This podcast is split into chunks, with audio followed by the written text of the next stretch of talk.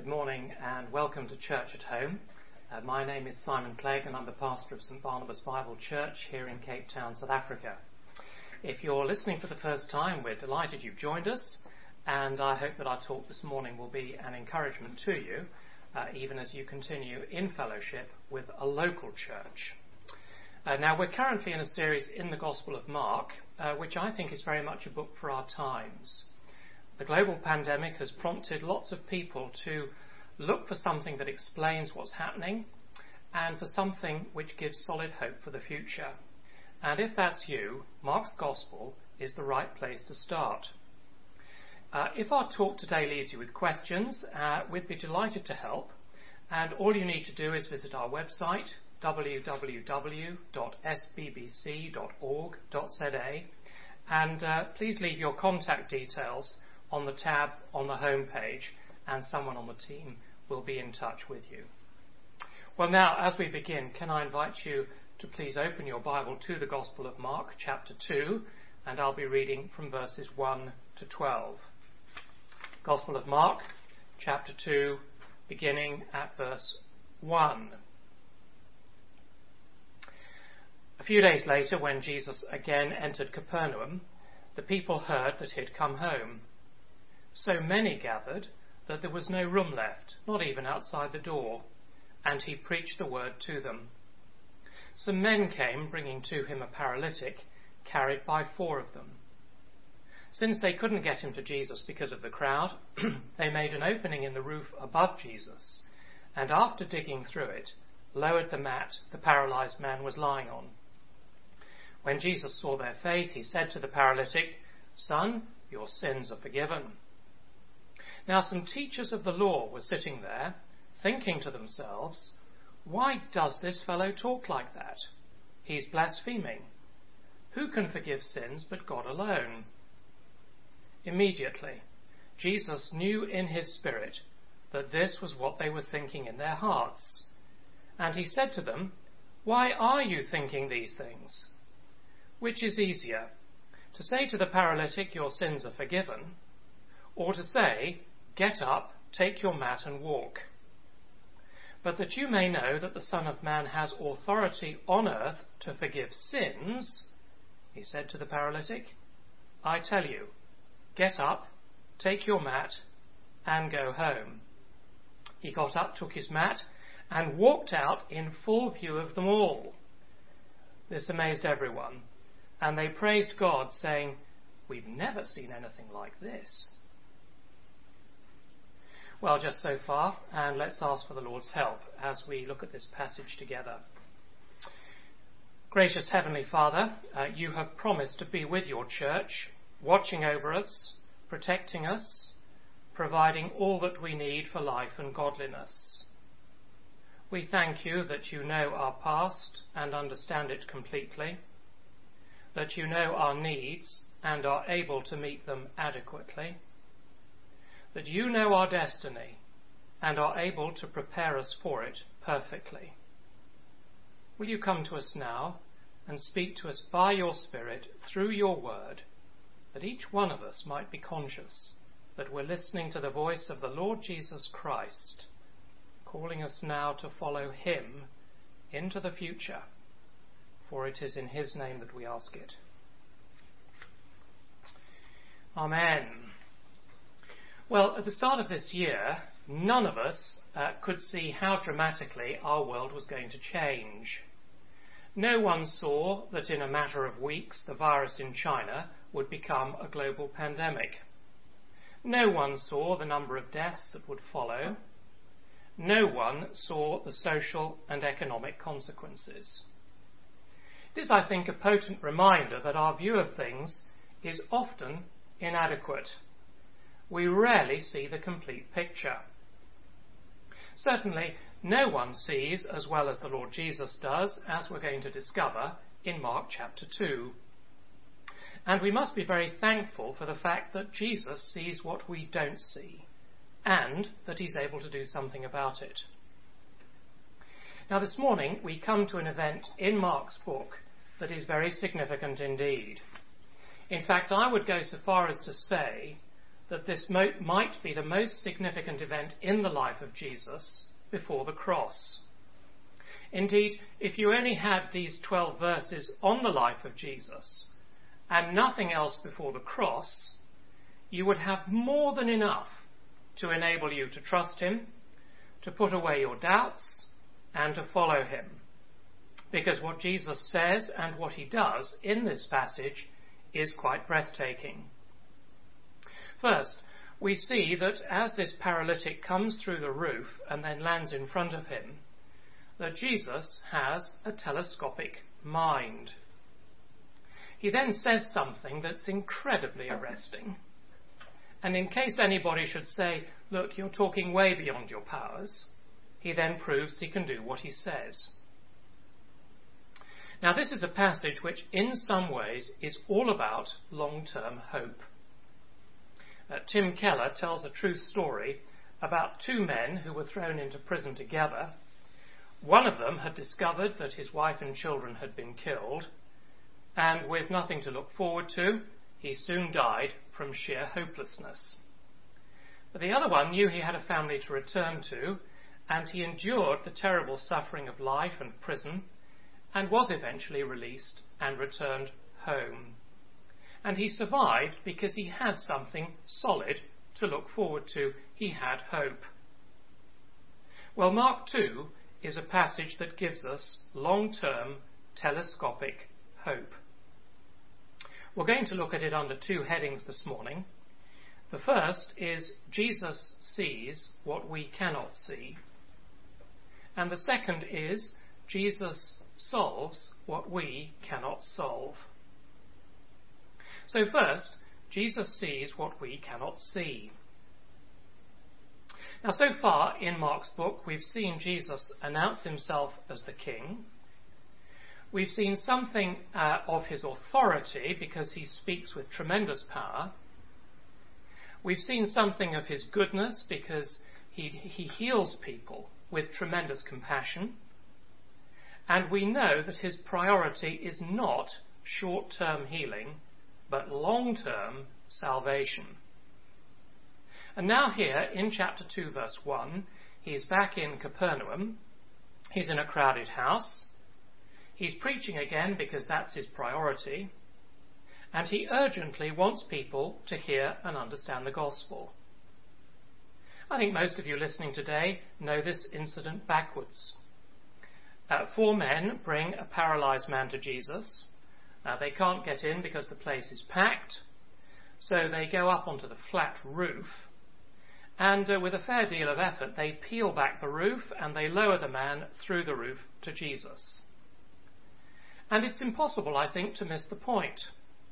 Because effectively, they're saying to Jesus, uh, We know you're preaching, we know what your agenda is, but this is our agenda. Our friend is unwell, He's paralyzed. And we believe that you have the power and the goodness to interrupt your sermon in order to heal him. Please make him well. Uh, notice in passing that uh, they do all of this because they've run out of options. They've nowhere else to go but Christ. And one of the ways that Christ saves people is by taking away all of their props and all of their supports. You see, they're not coming to Christ when things are going well. I mean, why would you come to Christ when things are going well? Uh, especially if you think he'll wreck your life. Uh, why come to Christ if you can possibly avoid him? So sometimes God does indeed knock away the props and supports. Not because he doesn't love people, but precisely because he does. And he knows they're not listening to him, so he works to get them to listen. However, of course, one of the tragedies of life is that some people who don't listen to Christ when things are going well don't listen to him when things go wrong either. So, all over the world, uh, you will meet some people who say, you know what? When I look back on all those troubles I experienced, I'm very thankful. Because if it weren't for the troubles, I would never have come to my senses. I would never have turned to Jesus Christ. But you will also meet other people who say, actually, the final nail in the coffin of my faith was when those troubles came. But the point is that trouble can sometimes be used as an instrument by God to bring people to faith, and surely that is the word for today. That's what we find in Mark chapter 2. It is an instrument he's using to bring this paralyzed man to Christ. And of course, there is no hope without Christ, but with Christ, there is a very wonderful hope. Now, we see in chapter 2, verse 5, that Jesus jumps at the opportunity to be gracious to this man. Uh, these four men and the man on the mat have moved, as it were, from self belief to Christ belief, which is a very good move indeed. But if they think that their agenda is going to change Jesus' agenda, they're in for a surprise. Because Jesus looks at the man on the mat and he says, You're forgiven. Your sins are forgiven. You think healing is the top priority. It's not the top priority. The top priority is that you get forgiveness. Now, how would you feel if you were the four men on the roof and you'd brought your paralyzed friend to Jesus and you heard Jesus say, You're forgiven? And how would you feel if you were the man on the mat? Well, we're not told in the text, but it must surely have been a combination of shock. What on earth is going on here? Why is Jesus talking like this? And also disappointment. You can imagine the men on the roof looking down and saying to Jesus, Jesus, look at the legs. The legs don't work. Uh, why is he on the mat? Because he's paralyzed. Please fix the legs. Well, I want to try and show you why Jesus is infinitely wiser than the men on the roof and the man on the mat, and why Jesus is so very wise to give this man forgiveness and not healing. So I want to ask you to work with me in your imagination for a moment. I want you to imagine that the whole incident stops right now at this point in the, in the story. The man comes down on the mat. Uh, Jesus looks at him and says, You're forgiven. And that's the end of it. Jesus carries on with the sermon. So imagine that the four men wind the paralyzed man back up onto the roof. Uh, they carry him home on a stretcher. His wife is waiting at the gate and she's full of expectation that he's going to walk into the house healed. But she sees the men bringing him back still on the stretcher. She says, What's happened? And uh, they say, Well, we're not really sure. Uh, Jesus said he's forgiven. And his wife says, Well, what use is that? And they say, Well, we don't really know. And she says, Well, this is an enormous disappointment. You'd better bring him back into the house. So they take him inside and back to his room, and he goes back to his former occupation uh, of, I don't know, making pots, mending shoes, something like that. And a decade goes by, and another decade goes by, and another decade goes by, and the man dies.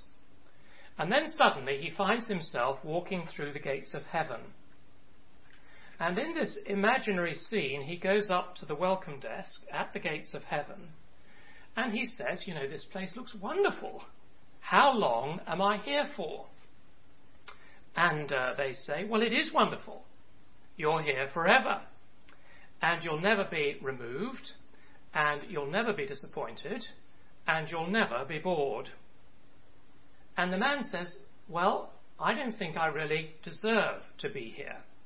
My life was extremely messy, plenty of sins in thought and word and deed.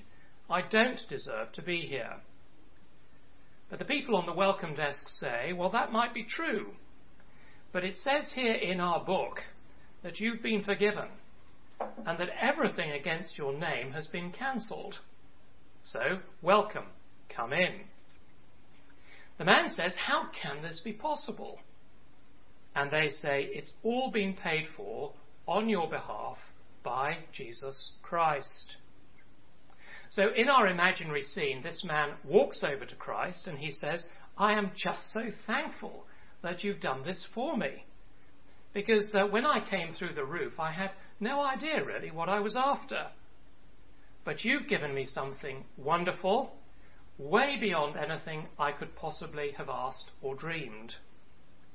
And then a thousand years later, he again walks over to Christ and he says, Have I thanked you recently for what you did for me on the cross and for the gift of forgiveness? Because it's infinitely more wonderful than anything I could have asked for in the world. And then a million years later, he again walks over to Christ and says, I just want to thank you again for what you did for me. It was so far sighted, so generous, so wonderful. Uh, I was a complete fool. I didn't know what I wanted. But you've done this very wonderful thing for me, and I am deeply grateful. So these men, you see, the four and the one, they came for a small gift, uh, the gift of health. It was a good gift, but it was a small gift. And instead, Jesus has given this infinitely precious gift of forgiveness because he works on this huge long term scale. Now, don't misunderstand me when we talk about this. Uh, we are deeply grateful for all the healthy days and weeks and months and years that we have in this life. And we're very grateful, grateful for all those who help us get well when we're sick. But I hope you know as well as I do that no amount of jogging and workouts and exercise and healthy eating can bring you to God. And they certainly won't get you through the grave. In fact, when you think about it, the benefits don't last very long at all.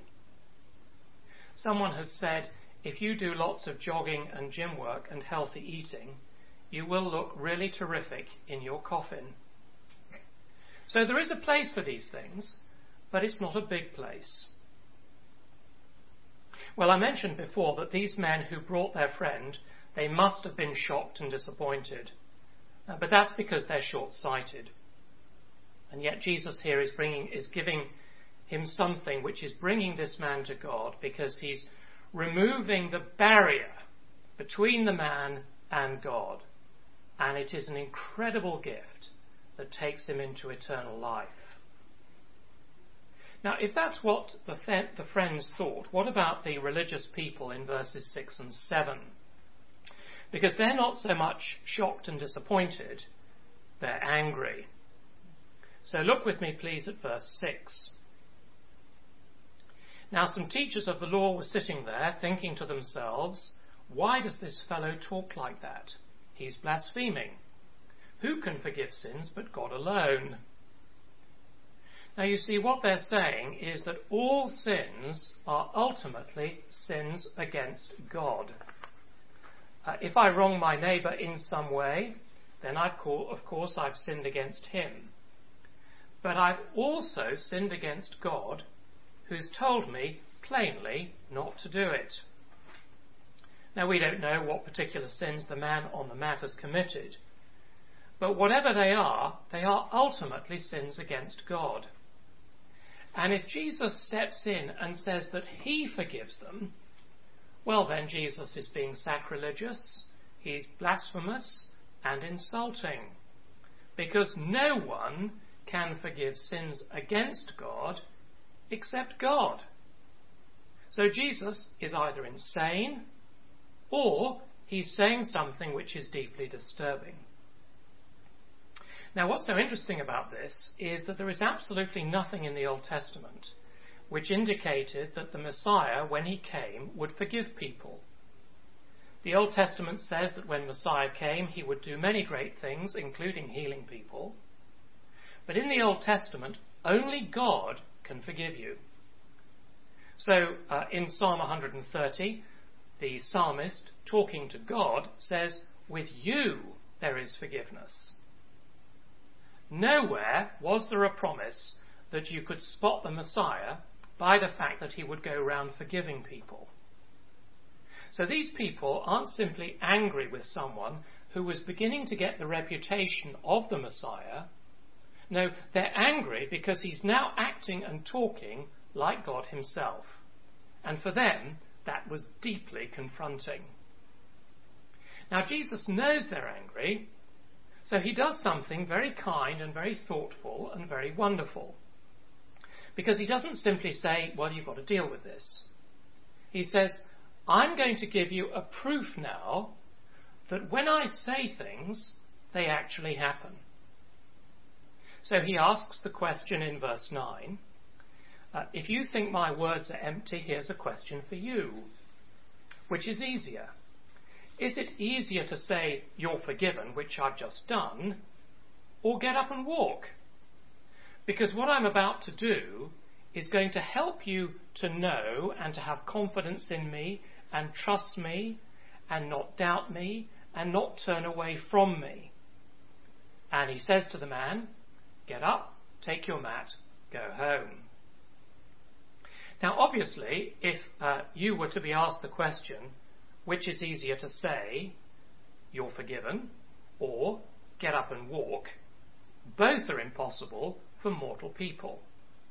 We can't forgive people for their sins against God, and we can't heal people either. But having said that, of course, it is much easier to say with your mouth, you're forgiven, because nobody can prove it.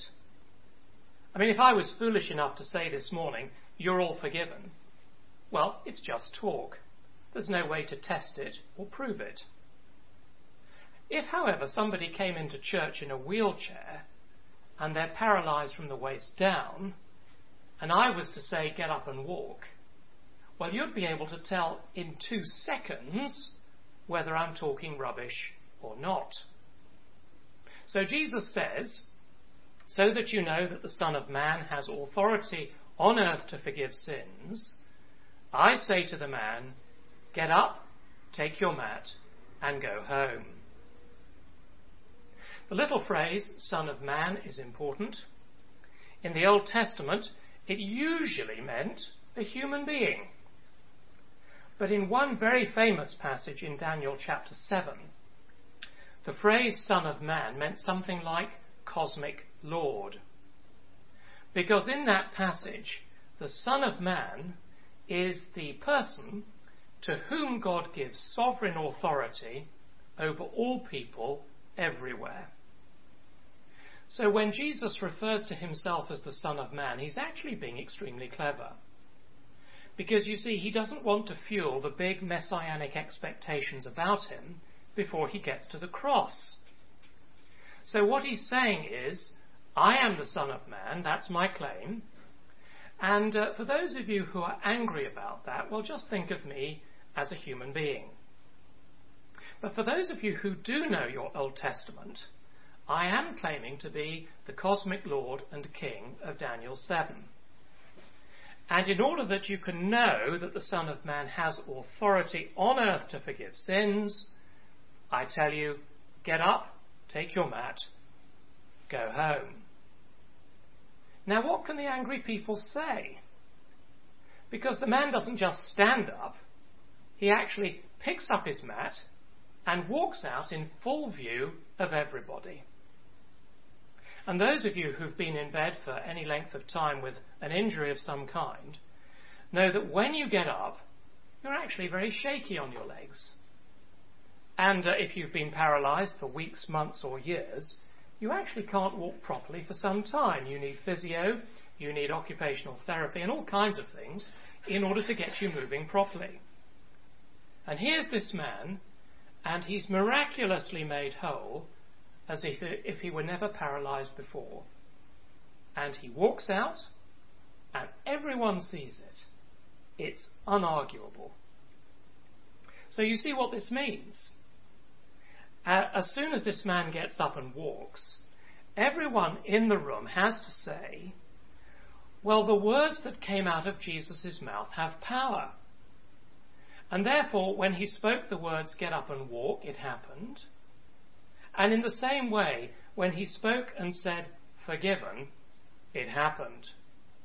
This is obviously God come into the world. And I love it that in this story, nobody had any ammunition left. The text simply says this amazed everyone, and they praised God, saying, We've never seen anything like this. I don't know if that included his enemies, but everybody praised God. So that's the first thing. Jesus sees what we can't see. Uh, he gives the priority of forgiveness.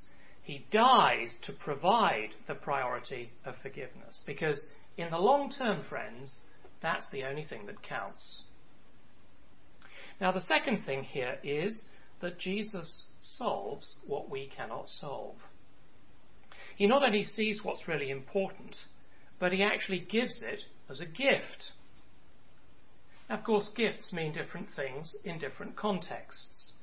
Uh, sometimes we get embarrassing gifts which we don't know what to do with. Uh, at other times, we perhaps get useless gifts and we hide them away and hope the person that gave them to us doesn't ask to see them. But there are also incredible gifts. And this is the most incredible gift of all. This is the gift of forgiveness, which Jesus doesn't just talk about, he provides it. When I became a Christian many years ago, I learned two things from the Bible. First, I learned that my sin would send me to hell. And second, I learned that Christ's forgiveness would take me to heaven. And you see, that's all I really needed to know. Uh, the bad news and the good news, and the good news overpowering the bad news. And that's how I became a Christian. And uh, I came away from that particular gathering where I heard these things thinking to myself, there is no greater gift than forgiveness. And now, many years later, as a pastor, I know that there is no greater privilege in the world than to pass on the message of forgiveness. But when Jesus says to the man in chapter 2, verse 5, You're forgiven, it isn't just talk. It's not just a throwaway line. Equally, Jesus is not saying to the man on the mat, Well, let's just forget about everything. I'm letting you off. Whatever you did in the past doesn't really matter. No, this, this incredible gift of forgiveness, which brings fellowship with Almighty God and takes a man through the gates of heaven, was paid for by Jesus at the cross, where he lost fellowship with God and walked through the gates of hell. So the day that Jesus said to the paralytic, You're forgiven, he might also have said to him, And you know what? I'm going to pay for that. I'm going to pay a great deal for that. In fact, you have absolutely no idea what this is going to cost. This gift that I'm giving you is actually going to cost me everything. Uh, Robert Murray M'Cheyne was a famous Scottish pastor, and this is how he described the work of Jesus on the cross. He said this When Jesus died, the Father, who had been his bright sun, became his darkness, and all that the Father had been to him was taken from him. All that the Father could be to evil he was to Christ. And the words, Depart, you cursed, were said to Christ. This is the hell that Christ suffered. A quality and quantity of judgment that we will never fathom.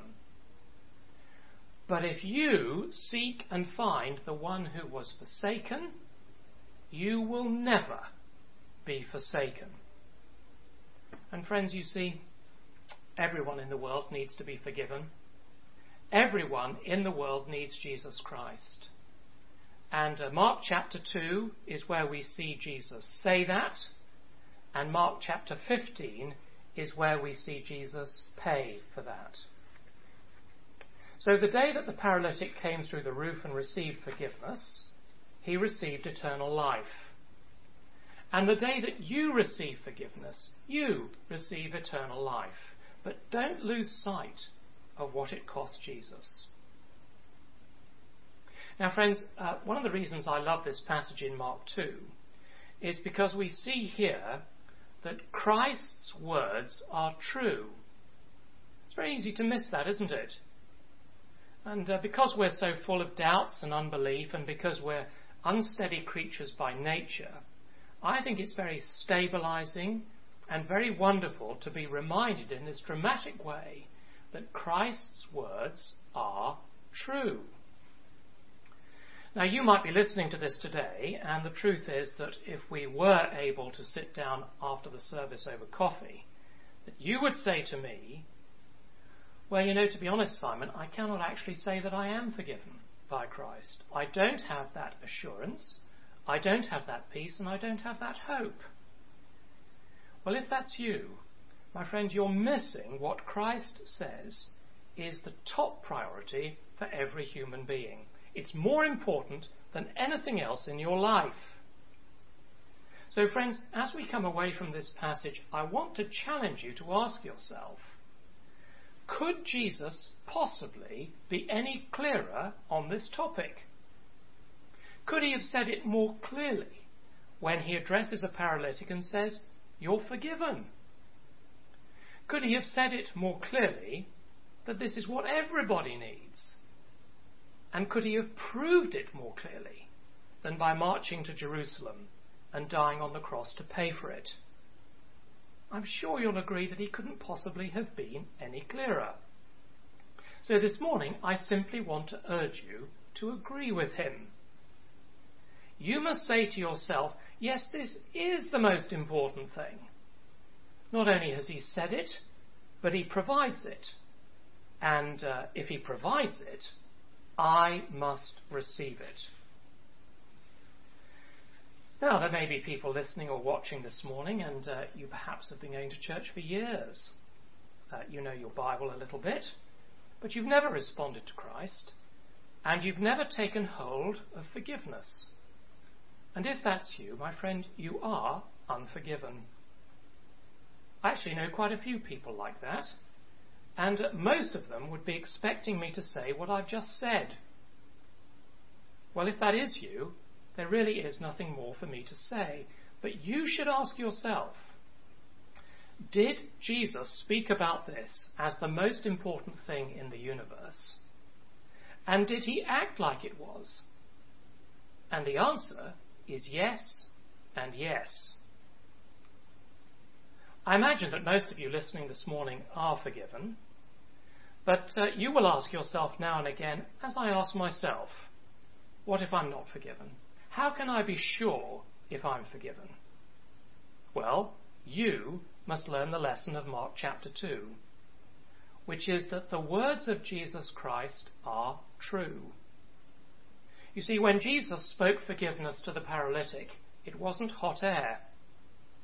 And in the same way, when the gospel comes to us in the pages of Scripture, it is not hot air. You might say, look, if I'm going to have real assurance about this, I actually need a roof experience. Well, I'm sorry, but you're not going to get that. But the words that Jesus said to the man on that day and the words that he says in the pages of the New Testament are the same, and they are not hot air. And when Jesus says, Come to me and I will give you rest, or when Paul says, believe on the Lord Jesus Christ and you will be saved. Or when the Bible says you will receive forgiveness for your sins, that's it. You don't need to question those words. As you think about the Bible promises, what you've got to do is say to yourself, this word that I've seen in the Bible is the equivalent of what Jesus said to the man who came through the roof. The people in the house should not have doubted and should not have criticized Jesus for what he said. And I shouldn't doubt or criticize Jesus for what he says in the pages of the New Testament. Does he say, I'm forgiven? I'm forgiven. Has he paid to make it possible? I'm forgiven. I've got the promise in the Bible. I've got the proof in the cross. I don't need more proof. I've got his word. I've got his work. I am forgiven. Friends, you see, the Word of God, the Word of Jesus Christ, is wonderful and incredibly powerful. So this week I heard about a lady who works for the Bible Society uh, taking Bibles into Iraq. And uh, on one occasion she was stopped at one of the checkpoints. Uh, one of the officials opened her suitcase, saw the Bibles, and said, Please come into my office. He took her into his office and he said to her, I want you to know that in your work of distributing Bibles in Iraq, you got a friend in me because I'm from a Muslim background and uh, my family was in great need at one stage. We didn't know where to turn. And some people who must have been Christians sent us a box of provisions. And in that box of provisions was a Bible. We read it as a family. Uh, I've become a Christian. My wife is also a Christian. And we want you to know that you've got friends in us in your distribution of Bibles. And uh, he went on to say that uh, his wife is helping Muslim women get digital Bibles, which they listen to on headphones apparently, underneath their burqas, so that no one can see what they're doing. So burqas are a good thing after all. Friends, the Word of God is incredibly wonderful and incredibly powerful. It was spoken to the man on the mat. It was proved to the man on the mat. It's been spoken to us in the pages of Scripture, and you and I must rejoice in its truth. Let's pray.